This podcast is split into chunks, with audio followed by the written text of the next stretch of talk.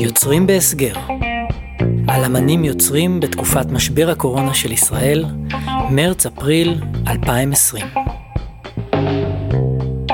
פרק שלישי, לכודים בגואה. אהלן, שלום לכולם, כאן אורי רגב, ברוכים הבאים לפרק השלישי של הפודקאסט שלי יוצרים בהסגר, הפודקאסט שבו אני עוקב אחר אמנים יוצרים בזמן משבר הקורונה בישראל, ואני רוצה לדעת איך הקורונה השפיעה על החיים שלהם, על היצירה שלהם, האם נולד משהו חדש מתוך המשבר הזה, משהו שלא יכול היה לקרות אילולי משבר הקורונה, ובכלל, איך נפש יוצרת מגיבה באופן אמנותי לכל הטירוף הזה שאנחנו חווים מסביבנו כל יום. והאורח המיוחד שלי לפרק של היום הוא דניאל קישינובסקי, שכולם בעצם קוראים לו דניאל קישי. איש תיאטרון שהחיים שלו היו רבועים הרפתקאות וסיפורים מופלאים הרבה לפני משבר הקורונה. ודווקא הוא מצא את עצמו בלב ליבו של סגר במדינת עולם שלישי, בהודו. אתה יודע, פה זה לא 100 אה, מטר, 500 מטר, זה כן פתוח, זה לא פתוח, זה כאילו מיום אחד ליום השני, בום, tomorrow, לוקדאון, ולוקדאון זה לוקדאון, הכל סגור, אין אוכל, אין, אין כלום. את הראיון איתו אני עורך דרך אפליקציית זום, בזמן שהוא בבית שלו בגואה. ולא תמיד הייתה קליטה טובה באינטרנט, ולכן חלק מהתשובות נשמעות לא כל כך טוב, או חלשות, או שאפילו לא כל כך ברור. אבל הסיפור שלו כל כך מעניין וכל כך מרתק, שהייתי חייב להביא את התשובות כמו שהן. לכן מראש אבקש את סליחתכם על איכות האודיו, אני מקווה שנצליח להסתדר עם זה ככה. אז הנה 60 שניות על מי זה דניאל קישי. אם מתישהו הייתם באירוע חברה, ופתאום באמצע האירוע התפרצה זקנה כורדית וגנבה את ההצגה, זו הייתה גברת רביע, שבעצם משחק אותה דניאל קישי. אז ב-15 שנה האחרונות אה, אני מופיע עם דמות אה, שנקראת גברת רביע. גברת רביע היא זקנה קורטית, שיש לה קריצה על החיים, והיא יכולה להגיד אה, הכל על הכל. עם גברת רביע הוא מגיע לארגון ועושה תחקיר טוב טוב על הארגון שבו אתם עובדים, ואחר כך בונה מופע במיוחד בשביל החברה שלכם. בדרך כלל כשמגיעים לחברות, אז באמת אה, יש שם עניין של מעמדות ופחד ודברים לא מדוברים, והיא פשוט באה ומפוצצת את הכל, כולם נקראים לצחוק והכל מסתדר. או הכל מתפרק. בזמן האחרון גברת רביע עשתה צעד קדימה ופנתה גם לקהל הרחב. כן, בשנתיים האחרונות יצאתי יותר לקהל הרחב עם הופעות מלאות בכל הארץ, ואז גברת רביע הגיעה לגוד טאלנט. איש ג'ורדי! כפר עלייך. איש, אתה חם עליי, אה? כפר עלייך. כפר עלייך, עיניים שלי. הכישרון שלי, אני אלופת הארץ בפינוי-בינוי של שולחן שבת. הקריירה שלה נסקה, ואז אה, טסתי להודו. וואו, אוקיי, מדהים, אבל זה לא רק מה שאתה עושה בחיים.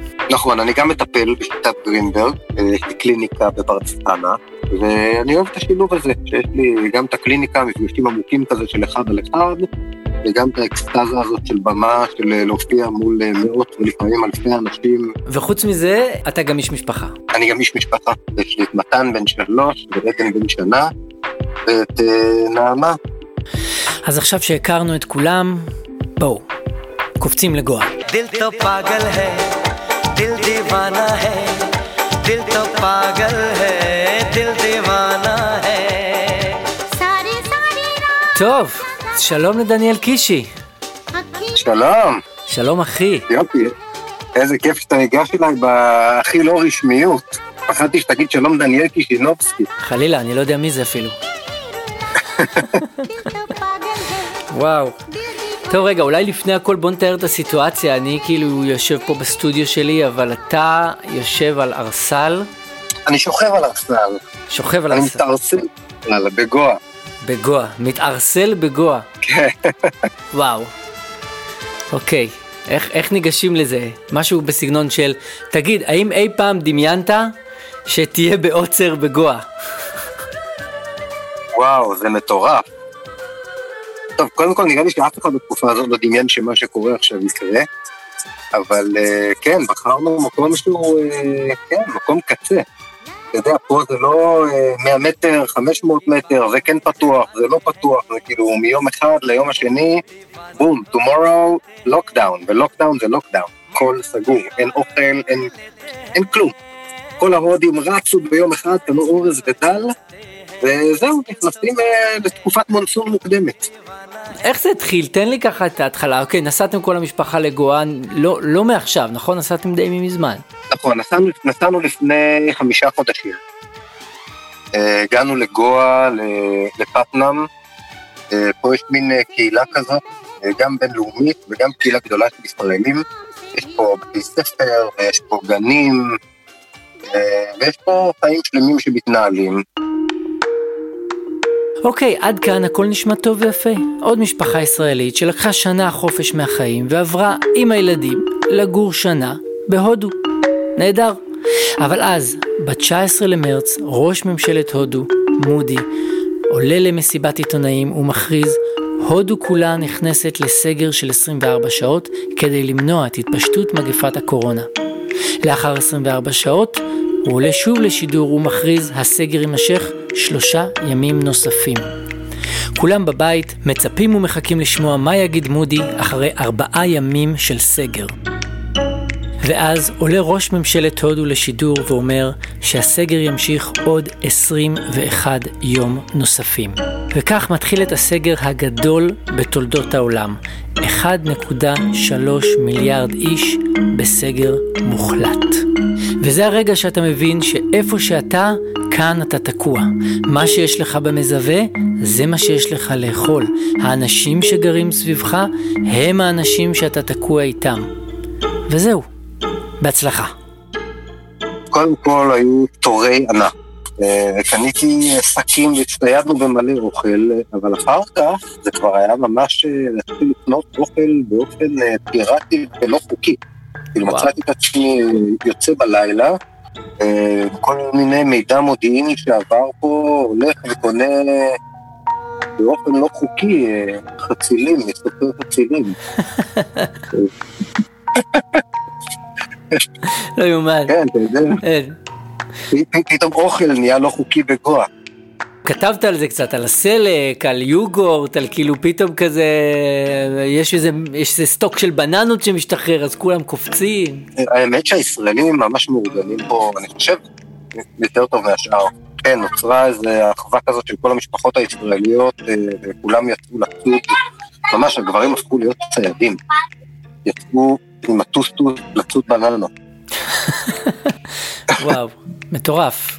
מטורף, זה כאילו, כן, בעידן שלנו זה בלתי נתפס. לגמרי, לגמרי. ואגרתי מלא אוכל, וממש האוכל נתן לי ביטחון. כן. כל שק של אוכל שהצלחתי להביא הביתה, זה היה כזה, אוקיי, יש ביטחון. לא, אני גם זוכר פוסטים שלכם שבהם אתה אומר שבסוף היום אתם יושבים וסופרים את כל האוכל שיש לכם ולכמה ימים זה הולך להספיק. כן, ממש עושים חישובים לכמה זמן זה הולך להספיק. מטורף. אה, ותוך כדי מנסים אה, להשיג עוד. כן. זה כבר היה מסובך להשיג אוכל, זה לא היה דבר, זה לא היה לצאת לסופר ולקנות אוכל. כן. זה היה להיות בעניינים, להיות מקומבן. והנה אחת הנקודות היפות של הסיפור שלנו, כי כשדניאל קישי מוצא אוכל בעוצר בגואה, הוא קונה בכמויות, אבל הוא קונה לא רק בשביל עצמו. אם במקרה פתאום אה, עוברת משאית מלאה בסלק, יאללה תעמיס 10 קילו סלק, נחלק את זה בין כל המשפחות באזור. עוצר במקרה טנדר מלא ביוגורט, תביא 2 קילו יוגורט, כבר נעשה עם זה משהו. בעצם כל דבר שהחבר'ה מצליחים להשיג, הם מחלקים אחד לשני ותומכים אחד בשני. וזה באמת אחת הנקודות היפות בסיפור הזה, שעד כמה בני אדם יכולים פשוט להיות שם אחד עבור השני, בעיקר בדברים הקטנים והכי מהותיים של החיים. אבל אחרי האוכל זה ממשיך. אחרי כמה ימים לקחו את הטוסטוסים לכל התיירים, וגם אין שום מקום שבו אתה יכול לקנות דלק. קודם כל אה, אה, לקחו לכל הזרים את האופנועים באיזשהו שלב, כן. אה, יש פה לוחית צהובה שהיא לוחית של תיירים, יש פה לוחית לבנה שזה לוחית של מקומיים. לקחו את כל הלוחיות הצהובות, אז התארגנו על לוחיות לבנות. ואותו דבר עם הדלק. ואם זה לא היה מספיק אז יש לך את זה ביותר חמור? כי גם אחרי כמה ימים בתוך העוצר נגמרו להם המים. שלשום נגמרו לנו המים. וואו, מה עושים? מה עושים? והמשפחה שלי ליד אה, באו אלינו לארוחת ערב, ואתה יודע, מים, אתה לא קולט כמה אנחנו משתמשים במים, יש מים, מים אה, שלא יורדים בשירותים, אז הכל מתמלא בקקי ופיפי בשירותים. וואו. אה, אין מים בברז, אוכלים, אי אפשר לשתות כלים, מי שתייה, עוד נשאר לנו כזה קצת, והתחלנו לשתות בהקצבה. וואו, רגע, נגמרו המים כי, כי הם עצרו את המים בגואה? כאילו, למה, למה נגמרו המים? בעצם לכל בית פה יש שני מכלי מים גדולים בחוץ, אה, שמתמלאים פעם בכמה ימים מהמים המוניציפליים שבאים. והמים המוניציפליים לא הגיעו. וואו. ונתקענו בלי, בלי מים בכלל. כמה ימים אתם כבר אה, ככה? זהו, אז היינו ככה יום וחצי, ואז הצלחנו להשיג אה, מיכלית מים, ווטר טנקר כזה, שהגיע ומילא לנו את המכלים ידנית. אבל כן, זה היה רגעים של, של להיות בלי מים, שזה משהו שהוא כל כך מובן מאליו לנו. בלי אוכל, בלי מים, בלי דלק. זה עוצר.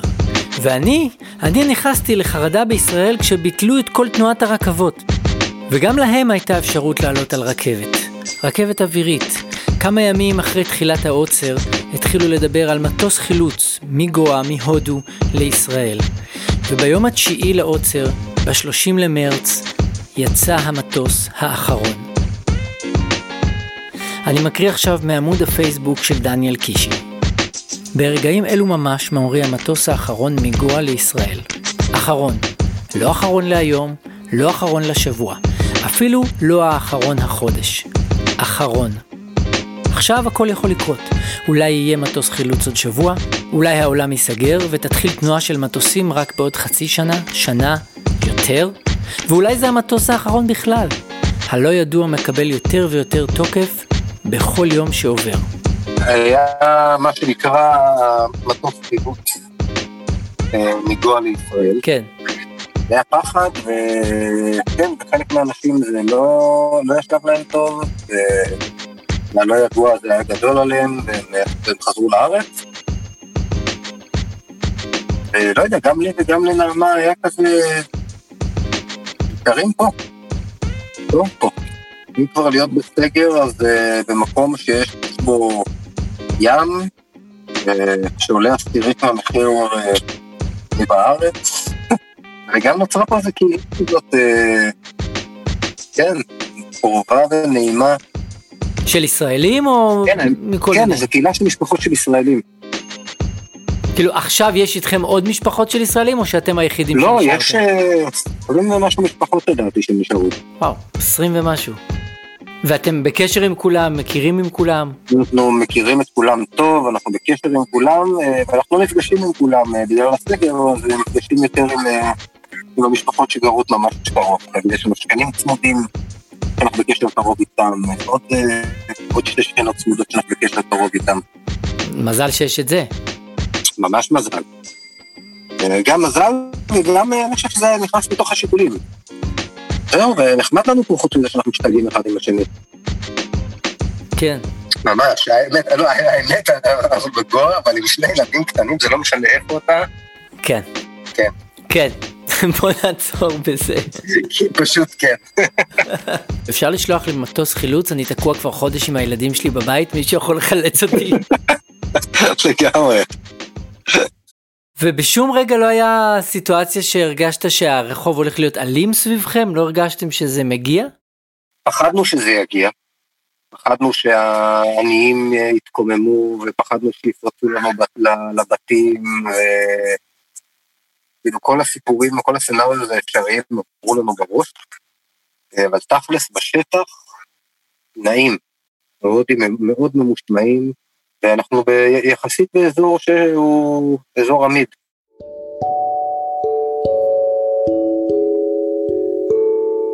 מצב הקיצון שהוא מצא את עצמו בתוכו, עם סיטואציות מטורפות שאפשר לפגוש רק בסרטים הוליוודים, הובילו את דניאל ליצור. אבל הפעם הוא לא רצה לדבר דרך גברת רביע, אלא הוא רצה פשוט לדבר את עצמו, את דניאל. אז הוא פשוט התחיל לכתוב. בסוף כל יום, כשכולם ישנים, הוא מתגנב מחדר השינה לסלון, ויושב עם הטלפון וכותב פוסט על כל מה שקרה להם באותו יום, וכל פוסט נהיה משוגע יותר ויותר מקודמו. ביום הראשון של הסגר פשוט uh, כתבתי מה קורה, ואז התחיל להיות uh, כך מטורף, שהרגשתי שאם אני לא כותב עכשיו, אני מפספס את ההזדמנות שלי בגלגול הזה להיות על הפרד.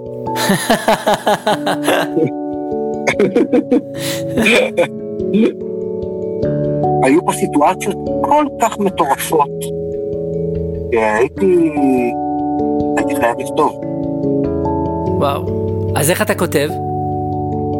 אני יושב בלילה, כי איכשהו, אה, איכשהו ביום גם אין לי את הריכוז וההשראה לכתוב, וגם אני פה עם, ה, עם הילדים ועם נעמה, ובלילה פתאום שקט כזה, ממש שקט, עם רעש וציקדות, שקט עם רעש וציקדות. יפה. ואני יושב במרפסת. וכן, מתחיל כזה להעביר את היום. הרבה פעמים כזה במהלך היום יש סיטואציה כל כך יוצאת דופן, ואני אומר, ברור שעל זה אני כותב. עוד הרבה לפני שהוא נכנס לבידוד עם המשפחה שלו, הגיעו קולות מישראל שקוראים לגברת רביע. מה קורה עם גברת רביע? מה יש לגברת רביע להגיד על הקורונה? מה העניינים? איפה היא?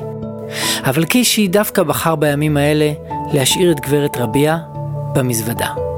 והתחילו לכתוב לי אה, פוסטים בפייסבוק, שכאילו, יאללה, מחכים לגברת רביע, מחכים לגברת רביע, מה גברת רביע אומרת על הקורונה, בוא תשמיע את קולה של גברת רביע. ולא היה בא לי את גברת רביע, היה בא לי כזה להיות אה, אני ולעבור את התהליך שלי בתוך הדבר הזה, ולהיות גברת רביע, למרות שהיא נמצאת פה במזוודה. אה, גברת רביע איתכם. גברת רביע איתנו במזוודה, אה, המיקרופון האלחוטי שלה איתנו. היא גם הופיעה בגואה, לא? כן, כן, כן. כן, הייתה, כן, רבי הופיע בגואה, היה אדיר. אה, אבל לא היה לי כוח לשלוף אותו. זה, זה אתה מדבר לפני הסגר. כן, כן, לפני הסגר. ובעצם בתוך הסגר הזה, בפעם הראשונה דניאל קישי כותב את עצמו. הוא לא יושב וכותב מופע תפור במיוחד עבור מישהו אחר כמו שהוא עושה בדמות של גברת רביע, אלא הוא כותב עליו, על מה עובר עליו בסגר, מה עובר על הילדים שלו, איך היחסים בינו לבין אשתו, וכל הדברים המשוגעים שהם צריכים להתמודד איתם בכל יום כשהם נמצאים בסגר במדינת עולם שלישי. לאט לאט, ככל שאני מתקדם עם הפוסטים, אני מגלה שבלי לשים לב בכלל, אני מגשים חלומות של הרבה שנים. זה לא סתם שעכשיו אה, לא בא לי גברת רביע, אני אחרי כזה מין פיק מטורף שלה עם הטלוויזיה ועם ההופעות ורגל על הגז. שנתיים, שלוש אני פול רגל על הגז עם גברת רביע ומשהו עכשיו כזה. אה, המצע הזה מנסה ממנה, ותמיד מאחורי הקלעים אני יודע שמתי כבר רוצה לעלות לבמה ולצאת החוצה אני. והפוסטים האלה הם אה, הזדמנות כזאת. אני מביא סיפורים מהעבר שלי, אני מביא את עצמי ואת איך שאני מרגיש היום. אה, יש לי אינטראקציה עם קהל, כאילו אני פה יושב בגואה, אה, ומהפוסט הראשון יש מלא עוקבים. כן. כאילו, ומרגיש שיש קשר מאוד אינטימי עם כל העוקבים, כאילו יש מאות עוקבים, אלפי, אני לא יודע מה, אבל כאילו יש מופיע כל ערב פה בגואה מול מאות אנשים. אה, כן, ואני ערום כמו שאני. וזה איזשהו חלום שלי. ידעתי שיום אחד יגיע, ולא ידעתי איך. זה מפתיע שזה מגיע ככה. ומאז שאני בן 20 אומרים לי, אתה חייב לכתוב ספר. כל החיים אה, הייתי בהרפתקאות, וזו לא פעם ראשונה שאני לוקח אה, החלטה שהיא יותר אה, אמיצה וטיפשית, מה שיותר הגיוני לעשות. מהרגע שנכנסת לסגר בגואה אמרתי, טוב, אם גם ככה העבודה של האוטוביוגרפר שלך הולכת להיות מאוד קשה, עכשיו סיבכת אותו עוד יותר. של איך אפשר לכתוב את כל הדברים שאתה עברת בחיים, אחי, זה מטורף. כן, אז היו לי הרבה הרבה הרפתקאות, ותמיד אומרים לי, אתה חייב לכתוב ספר, אתה חייב לכתוב ספר, ופתאום... עדיין בפוסטים, כולם כותבים, אה, וואו, אתה חייב לכתוב ספר, הנה, תוציא מזה ספר, ואני לא יודע, זה לא, זה לא חלום שלי לכתוב ספר, אבל אה, איכשהו באגביות אה, יכול להיות שנכתב לו פה ספר. בלי לשבת עכשיו, להיות סופר מיוסר שיושב וכותב ספר, אלא פשוט אה, כותב פוסטים. כל ערב כותב איזה פוסט, והופ, נהיה ספר, אולי, לא יודע. כן. ויש משהו נורא כיף פה ב- ביצירה הזאת שהיא ללא מטרה. כאילו, מעבר לזה שאין פה שום מטרה להתפרנס מזה, שזה כבר נחמד. לעשות אומנות בלי להתפרנס ממנה, אבל גם אין פה מטרה, אין, אין לי מטרה לכתוב ספר, ואין לי מטרה לכתוב אה, מחזה או להוציא מזה משהו יום אחד. כן, זה, זה עשייה לשם עשייה. ממש, אני יושב כל ערב, ועף על זה ונותן דברים פשוט לנבוע ממני. מדהים.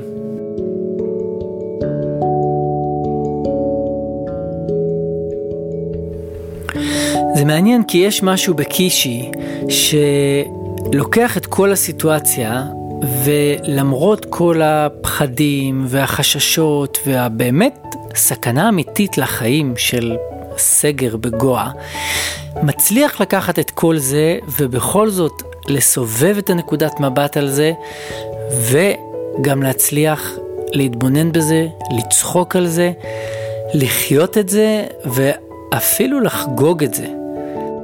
אני חושב שאם הייתי מראיין מישהו אחר, הוא היה גורם לסגר להישמע הרבה יותר קודר ומפחיד. אבל איכשהו, קישי מצליח לגרום לסגר בגואה להרגיש ככה. दिल तो पागल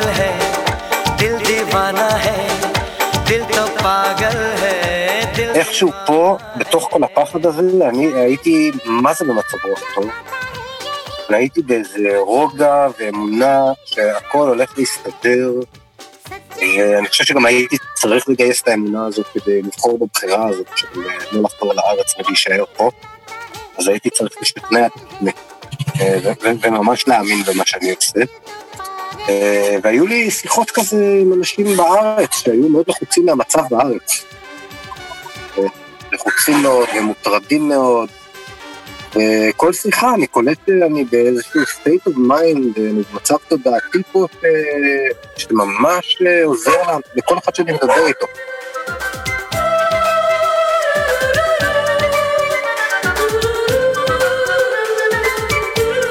טוב, תשמע, יש עוד הרבה מה לדבר, כי, כי באמת גיליתם אחרי 21 יום שהמשיכו את הסגר לתקופה בלתי מוגבלת.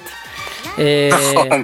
וזה עוד שיחה ועוד הרבה דברים שקראתי לך אה, אה, אצלך ש, שאני אשמח לשאול אותך עליהם, אבל נראה לי ש, שאת השיחה הזאת אנחנו צריכים לסיים. אה, אז אני רוצה קודם כל להגיד לך ממש תודה ענקית על השיחה הזאת. היה לי ממש ממש כיף עם כל הקשיים הטכניים. יש, תודה גם לך, ממש. זו הייתה הצצה מדהימה על הסיטואציה שלך. תודה, רוצה לראות את הבריכה? וככה סיימנו את השיחה שלנו בסיור וירטואלי בבית של קישי ונעמה, כשהוא מראה לי את הבריכה ואת החצר ואת השביל שפונה ליער ואת השביל שמשם מגיעים אל הים וכן הלאה וכן הלאה. וואלה, סגר בגואה שווה.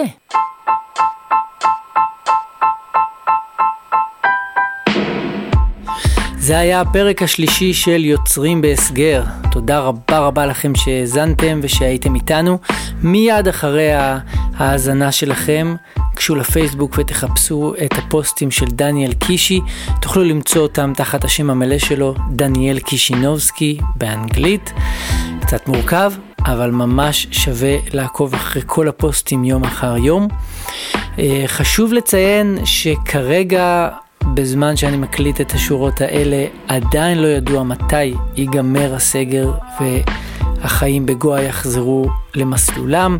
יכול להיות שזה בעוד כמה ימים, יכול להיות שזה בעוד כמה שבועות, זה לא ידוע.